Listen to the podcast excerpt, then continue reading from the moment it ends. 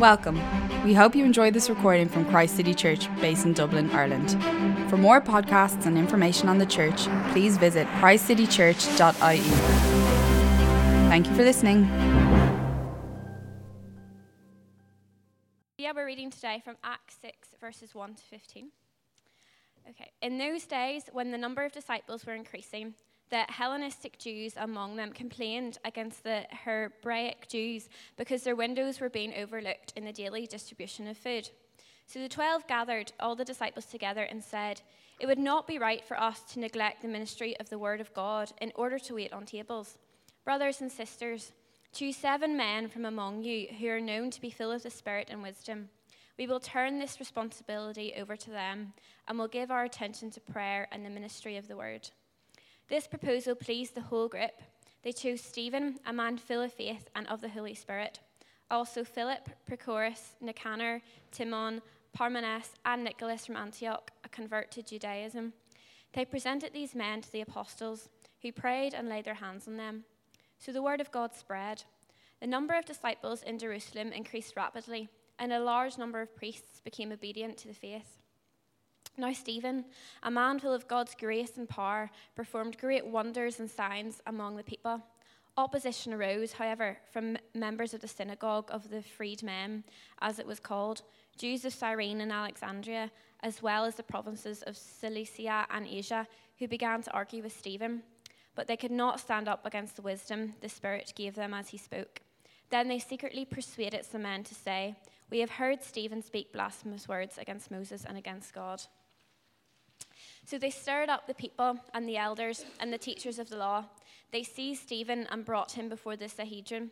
They produced false witnesses who testified, This fellow never stopped speaking against this holy place and against the law. For we have heard him say that this Jesus of Nazareth, Nazareth will destroy this place and change the customs Moses handed down to us. All who were sitting in the Sanhedrin looked intensely at Stephen, and they saw that his face was like the face of an angel. Thank you. Uh, nice to be here. Right, let me pray. Father, thank you for, uh, for your word. Thank you for the book of Acts, for this uh, story of how your spirit breathed on those early disciples and they went on to uh, become the first messengers and the first disciple makers and the first churches and the first ambassadors for you. And uh, we thank you for the blessing they've been because we sit here today, 2,000 years later, because they uh, honored you and you. And so, as we think about leadership today, Lord, inspire us and challenge us and motivate us from this passage. Amen. Okay, very good. So, we're finishing a series in the book of Acts. We're taking the early Christians as our inspiration.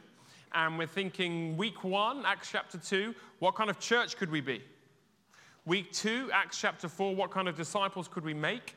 Week three, the final week today, what kind of leaders could we have? As a church, we have four values mission, discipleship, community, and leadership. We want to prioritize leadership. Why? Because as you look in the book of Acts and these early chapters, the church is an expanding, growing organism. The church should never settle down. The church should never look for comfort as its ultimate recourse. The church should be multiplying and growing and uh, looking to further the gospel. And as the church does that, and as God's Spirit breathes on, on the church, leadership is required. So we're going to think what kind of leaders do we learn about in Acts chapter 6 that God put in place then, and the kind of leaders, therefore, that we should be looking for and praying for in our church as we, God willing, grow and expand, and as we talked about in our vision, start a morning congregation and over time appoint elders in our church. Uh, if you're thinking, well, I'm not a leader, Steve, or I don't have any great aspirations to be a leader, but you should want the right kind of leaders. So this talk is for everyone, not just for those that aspire. Now, one thing that's immediately noticeable in Acts chapter 6 is that leaders are appointed in response to what God is doing. The reason we have the seven men appointed here in Acts chapter 6 is that the word of God is spreading.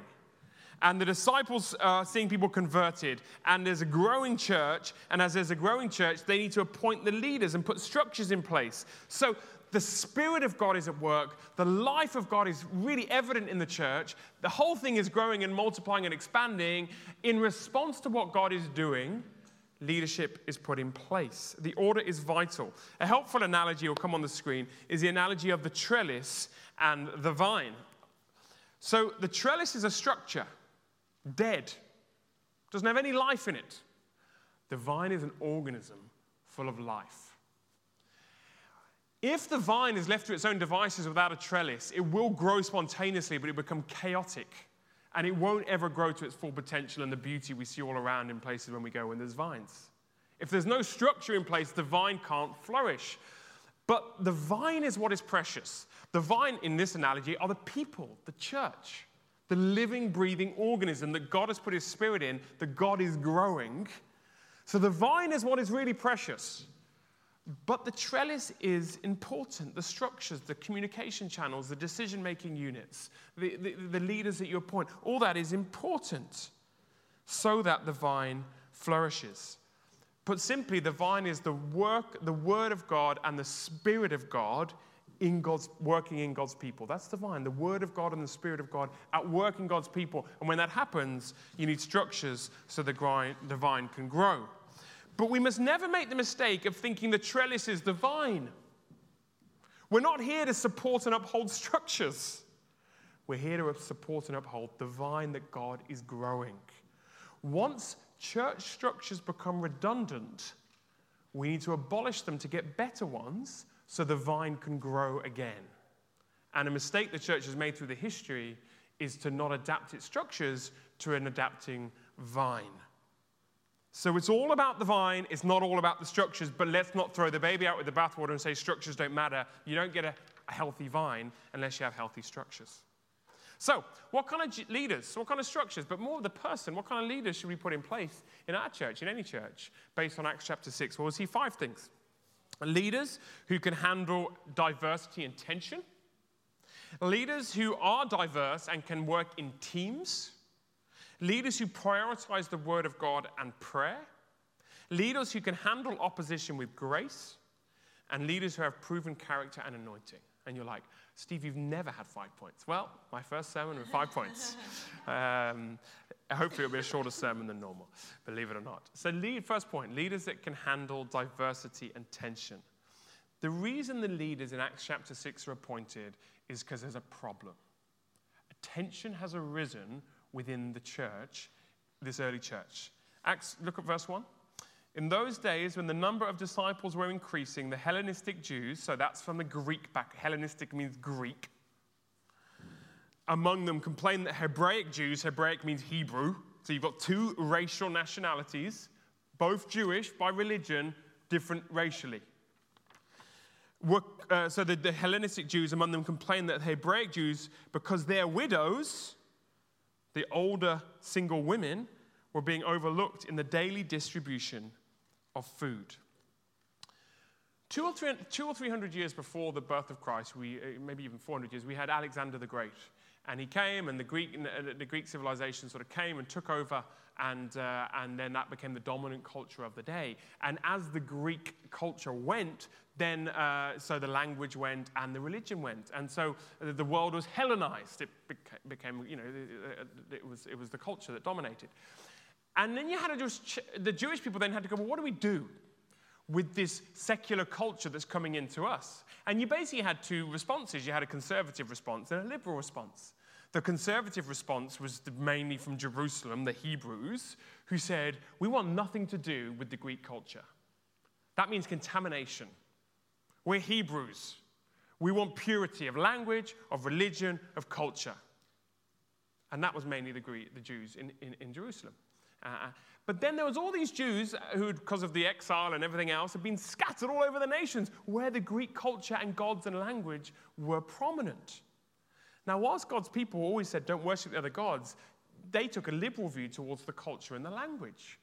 And so when they brought their kids up, do you bring your kids up to speak Greek or Aramaic, like the Hebrew ones. And so they chose the liberal view, typically, and said, yeah, we'll adopt those customs. So you have two people groups. You have the conservative Hebrew, Hebraic Jews and the liberal Hellenistic ones. And the, they're looking at each other going, oh, we're not sure if I trust you because of your background, because of what you believe about this thing that's a secondary issue.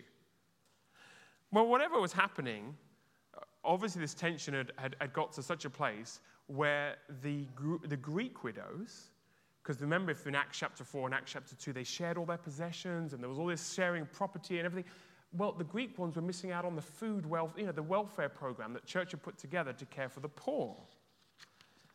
It's important to say, I don't think the apostles did this deliberately as favoritism. I think it was poor administration because in Acts chapter 2, we learn that 2,000 people got saved. In Acts chapter 4, we learn another 3,000 people got saved. So now you have a church of 5,000 people. That is tough to organize and manage. So it's not surprising that some widows were not cared for in the best way because the administration, the trellis, had not yet been put in place to make sure that every vulnerable person in church was cared for, which is a priority. So the apostles were overextended and they couldn't handle it all. And maybe there was a language barrier because they're Greek speaking and the, and the Hebrew people were Aramaic speaking by that stage. But this couldn't be ignored. In the Old Testament, God repeatedly says, I'm going to defend the cause of the widow.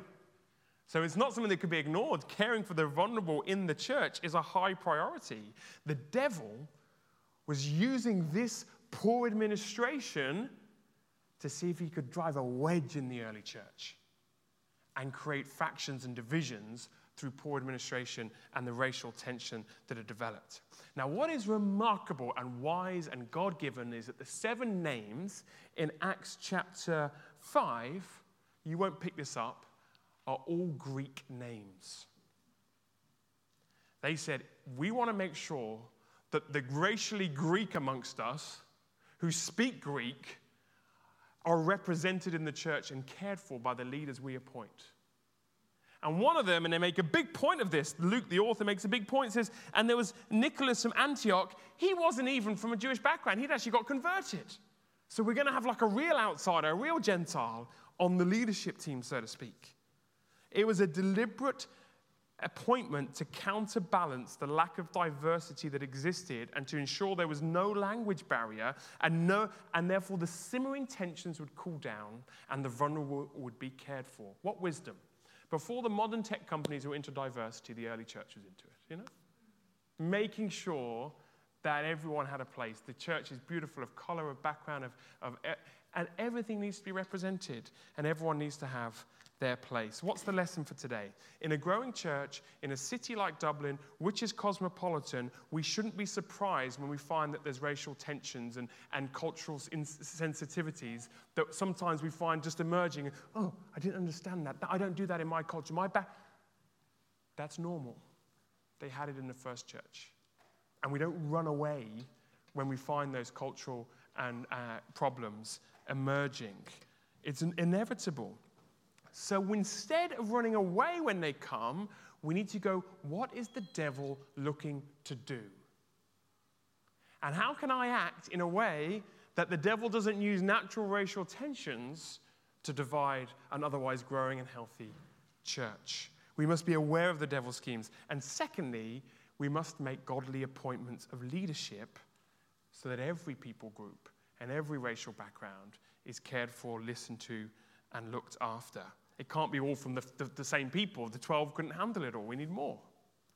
Thirdly, as far as is possible, and certainly over time, leadership must represent the diversity of a congregation ethnicity, age, gender, socio-economic background, personality type, so on and so forth. There is no one type of leader that should ever dominate in a church the church is beautiful and diverse and full of color. Well, let all that be shown by the people that come and by the leaders that lead.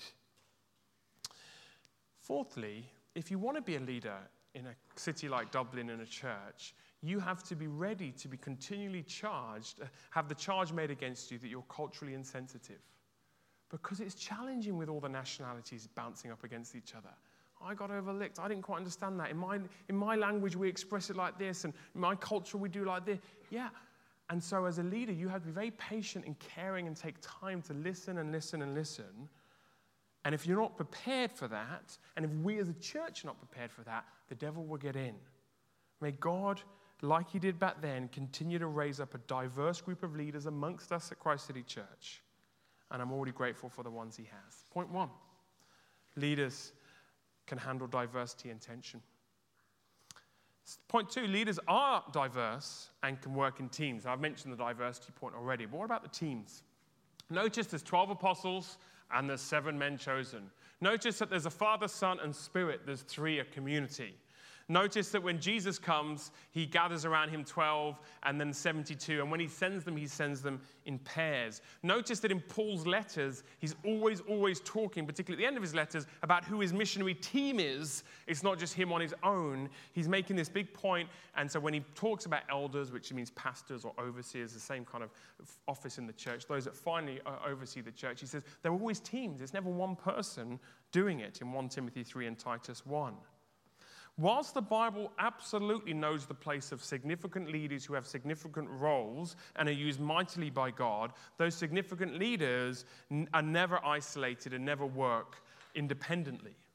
They work in teams. Even Moses had to be taught by his father in law Jethro, Exodus 20, 18. You have to diversify and spread the workload, it's killing you. Even the great leader Moses had to learn this lesson. It's team. Leaders cannot lead. Leaders who cannot lead in teams cannot lead in God's church. There is no place for the Lone Ranger, the egomaniac. Leaders must submit to the team that they're leading with. That doesn't mean that leadership is completely flattened out. Paul and Peter clearly rise up amongst the apostles, and Paul gives a special place to Timothy at various points and says, No, you've got to go and do something amongst the leaders. So it's fine to have ultimate leadership, or what often is called the first among equals. That's a godly, wise thing to do. But no one leader is above the team and operates in isolation. We need the wisdom, the support, the accountability of others. So leaders must be diverse in their makeup and they must be able to work in teams. Third point leaders prioritize the word of God and prayer. We see in Acts chapter 6 what then becomes much clearer through the rest of the New Testament that, broadly speaking, there are two types of leadership in church life elders or pastors or overseers, different words, who handle the word of God and make sure that the, the flock, the pastors that have a flock, are well cared for and protected from the wolves who'd come in with false doctrine and division and you know, that kind of stuff. That's the elder's job, the word of God. And then deacons, who primarily are in charge of the organization, administration, and practical aspects of church life. And so here in Acts 6, we have that. The elder's main responsibility is to teach the word of God and protect the, the, flock from false doctrine. It's God's word that directs and shapes, and by his spirit enlivens the church. So, do you see that in verse 7? You have a problem where the apostles might neglect the word of God. So they say, We mustn't do this. We'll appoint people so we can stay focused on the word of God. And then what happens in verse 7? So the word of God spread. Luke is deliberately saying, You prioritize the word of God in a church and it spreads. The danger was the apostles could have been distracted with administrative duties instead of the Word of God. And so when they hand this over to the seven and say, No, your job is to make sure the widows in the church are cared for, it's not because it was beneath them. It's not because it, it was too little dignity in that job or it's a waste of their time. The exact opposite is because the Word of God in the Old Testament said, You've got to care for the widows. They said, We've got to make sure we take this seriously. So it's not about, it's not about one type of leadership being more important or better. Elders and deacons, those who prioritize the word, those who prioritize organization and administration, are both needed. Both have a role, both are called. Both the preaching of the word and the caring of widows is essential in the life of a church. But here's the kind of main point here the ultimate leadership in a church is never to be administrative leadership, it's to be word leadership because the word is what leads the people. It's God's word, not the leader's word. It's God's word that leads and feeds and protects and guides the flock. But it's about both teams working together and working in teams. It's often been said, hasn't it? And you might, if you work in different culture, you know, organizations or businesses, you know, the urgent can overtake the important. This is urgent. We've got widows. The important, but we mustn't neglect the word of God. And so you've got to go, well, this is what as, a, as an elder or the final oversight of church, we must make sure we don't neglect that for this urgent need, which also must be taken care of. The potential banana skin in the early church is the devil would have loved to have got the apostles distracted from spreading the word by taking care of the widows. That wasn't the primary task God had given to the 12. They were to pray and preach. And so, too, church pastors and elders must be set free from unnecessary administration in order to prioritize prayer and ministry of the word. And we looked at in the first weeks in our church, didn't we, this year, the idea of you know, 1 Corinthians 12, the body. There's all kinds of roles and all kinds of gifts, and uh, different people can do different parts, and that's vital. By the way, lest I make too much of a distinction, I do want to say Stephen, who's one of the seven, great name, by the way, uh, he, uh, he probably gives the best sermon we know in the book of Acts. so if you're like, hey, I'm more of a deacon, it doesn't mean you can't be amazingly, uh, you know, give an amazing sermon or, or, or, or use, you know, be used in, in sharing God's word. Um, he was very proficient by quoting the Old Testament. Um, but, uh, but yeah, so I don't want to make, I don't want to overstate it, but it is important to helpfully to see that. And everyone, whether you go, listen, I'm more of a deacon, that doesn't mean you can hide behind that and go, I'm not going to speak God's word when I'm asked. That was last week. We're all called to share uh, and witness when we're, when, when we're asked. So, leaders who can handle diversity and tension are diverse and can work in teams who prioritize the word of God in prayer. Number four, who can happen, ha- happen, handle opposition with grace. Stephen is appointed as one of the seven to look after the widows. He's then slung up in front of the authorities because they seem to be saying, like exactly like they said against Jesus, he wants to destroy the temple. And so in Acts chapter 7, we have this amazing sermon, Stephen defending what he's doing. And eventually they kill him. He's the first Christian martyr. Acts chapter 7, you read it, they kill him. And, um, and Jesus had said, didn't he, to his apostles, if the world hates you, keep in mind it hated me first. If they persecuted me, they'll persecute you also. John 15. Jesus has said, when I give you this task of spreading the word, you're going to be slaughtered because they slaughtered me. Don't expect anything different if you're a leader in the church. But, but did you notice verse 15 right at the end of the passage? All who were sitting in the Sanhedrin looked intently at Stephen, and what did they see as they were slaughtering him? Chapter 7 is they literally slaughter him, but they start there. And they saw that his face was like the face of an angel. Leaders must learn to respond to persecution like Jesus did when he was on a cross, with grace, forgiveness, without anger, bitterness, resentment, or revenge. It's interesting to see how the persecution against Stephen builds. It starts off with a debate. There's two synagogues. We won't get into the detail of these two synagogues one full of freed slaves and one full of Jewish converts from, from, from around the diaspora. Um, but they start trying to debate with him and uh, they underestimate the caliber of the man and they can't oppose him. So, verse 10, it says, uh, But they could not stand up against the wisdom the Spirit gave him as he spoke. But initially, they just wanted to take him down with theology. We're going to, we're going to show that you're a fraud. And we but they couldn't. So then, it, from trying to just debate with him, it moves to a smear campaign. You know, if we can't beat him in open debate and if our arguments fail, we're going to throw mud. We're going to spread lies. We're going to stir up trouble. And they turn the crowd against him. So, from debate to smear campaign, then in verse 13, they bring false witnesses. They're now bringing all kinds of people in to have a go at Stephen who are false witnesses. From debate to smear campaign to false witnesses, and then finally, chapter 7, you can read it in tomorrow morning, they kill him. Violence. Thus, the opposition denigrated from theology to slander to violence. In other words, if you want to be a leader in God's church, spreading the word of God, expect a multi layered attack from the devil. Expect hardship, trials, disappointments, setbacks, people turning against you, your reputation being damaged, people gossiping about you and spreading lies and saying, This is what he believes, or that's what she's like. And it may not even be true at all. Do you remember Jesus? That's what they did to him. And yet, when it happens, your face must shine. Because your whole value, your whole identity, your whole strength is not in what people are saying about you, but is in your relationship with the Lord. There's kindness that you don't need to prove yourself, you don't need to justify, you don't do a knee jerk reaction back. And even if your enemies speak a false word about you for false reasons, as Tim Keller has helpfully said, you look for the kernel of truth, even in their false motives and false words, to say, Lord, how are you trying to change me through this? Leaders who can handle opposition, who cannot handle opposition with grace, are not ready to lead. Five, Therefore, you appoint leaders based on proven character and anointing. I want you to notice the descriptions about the seven men they choose, and in particular, Stephen. Verse 3, we'll click it on the slides here.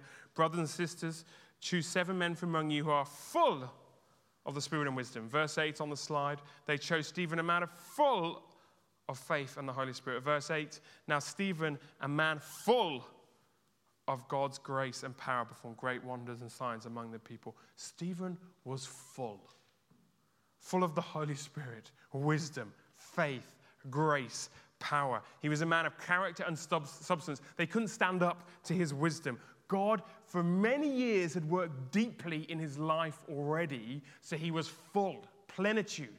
He wasn't leading out of empty, he was leading out of fullness. And so when they try and kill him, his face shines. He's been anointed by the Holy Spirit. A Scottish preacher 150 years ago or so, Robert Murray McCheyne, said this on the screen when speaking to a group of ministers what your people need most is your personal holiness. It's your own relationship with God that counts the most. And that is what Stephen gives. And like Moses, who spent so long in the presence of God, when Moses comes down from the mountain, his face shines. So Stephen must have spent hours in the presence of God. So when they persecuted him, his face shone. He'd been with God, and that had changed him. Three principles that are then expanded in the rest of the New Testament. First one, character is way more important than gifting in leadership in the church. It's not necessarily that in the world. In the church, character trumps gifting, holiness trumps talent, godliness trumps experience. And leaders should primarily be selected because they're full of love, joy, peace, patience, the fruit of the Spirit that we see in Stephen. A leader's relationship with God comes first and is healthy and vibrant, and that is what everyone sees. Secondly, leaders are appointed because they're already recognized as leaders. They're already functioning. They already live and interact and have shining faces in the community, so to speak. People go, no, no, that's the kind of person I want to follow. In fact, I kind of already am, just through natural influence. I look to them. I, I think about, you know, I think how they handled that situation, how they made that decision. Yeah, I looked at, no, like it's, it's, we're appointing someone that I'm kind of already very much looking to. In a natural, organic way, there's a sort of progression into an official appointment.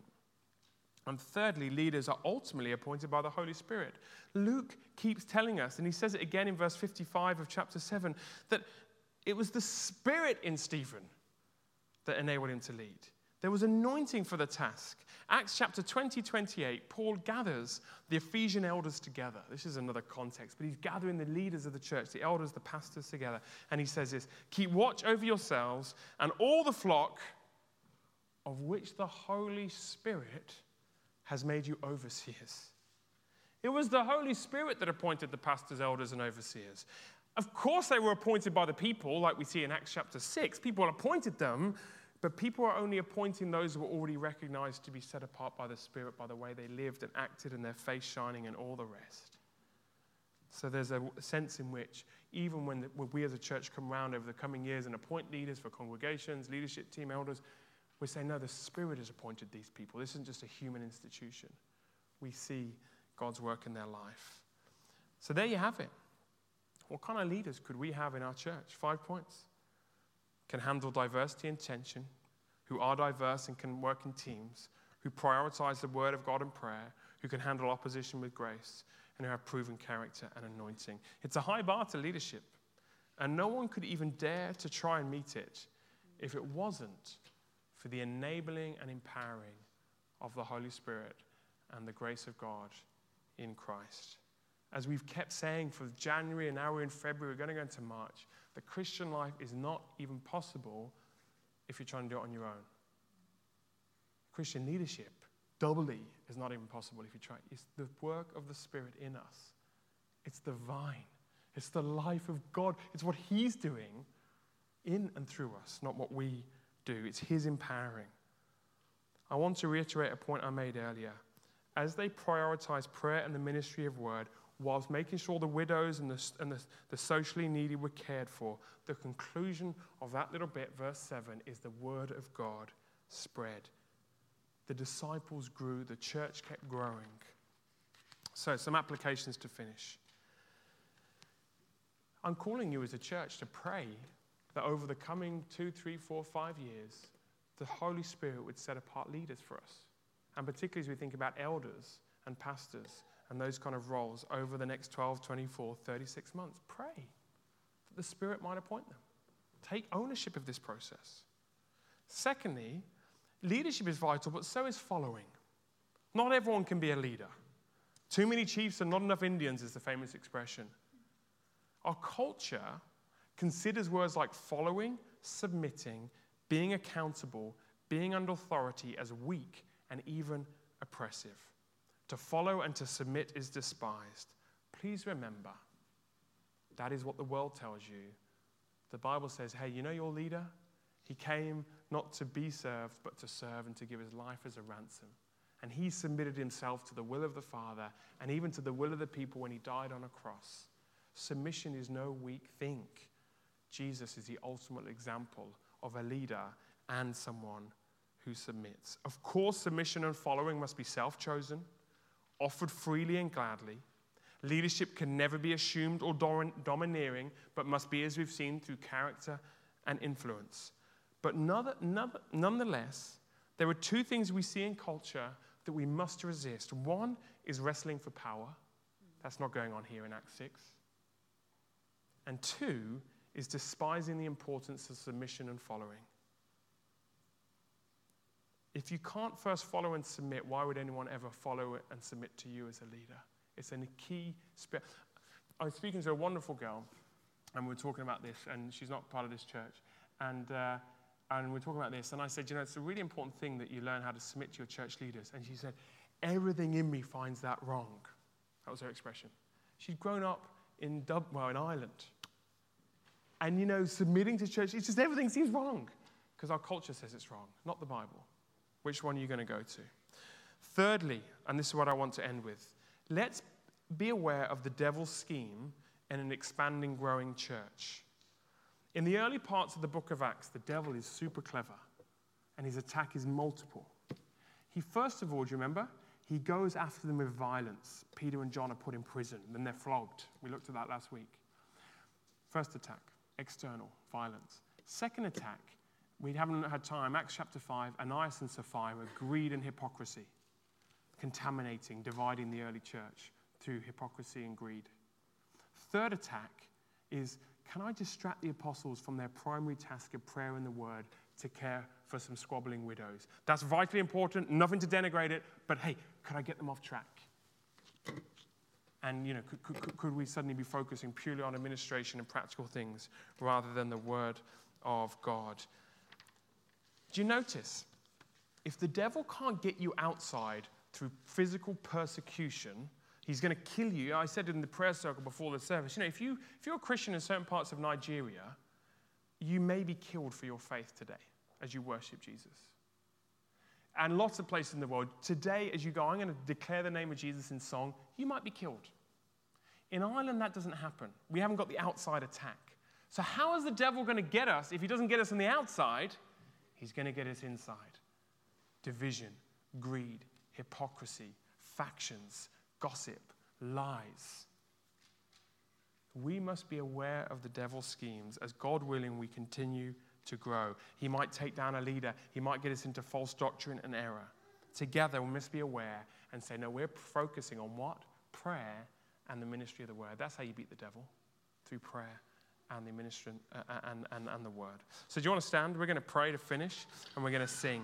And uh, I want us just to take a moment uh, to, to take a pause and just uh, recognize what uh, we've learned from today's passage.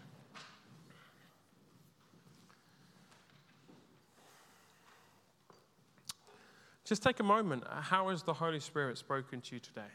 How have you been prompted? Where are you feeling comforted and encouraged or convicted or challenged? Like, how are you responding to this? And just take a moment to, uh, to let God work that into you a bit deeper.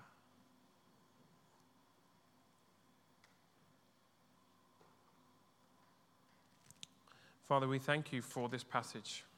We thank you for the wisdom of those early Christians to, that you'd given them, that when racial tensions came up and needy people were not being cared for, they responded with faith and with wisdom and, and practical, um, practical answers. And I pray that we'd be these people and we'd be these leaders who, as it says about Stephen, are full of the Holy Spirit, that we're full of faith, that we're full of love, that our face shines, that we're full of wisdom, that we're full of grace and power that people might notice in us something different. That, Lord, we are a vine. Our church, we're not, we're not just a human organization organized well, though may we be that. We are a vine that you are breathing your life into by your Spirit, and your word is at work in our hearts, and we receive that. And may we be the vine that is, is growing and is vibrant, is zealous, is joyful, is sorrowful as well, and, and we care for one another in our sorrows.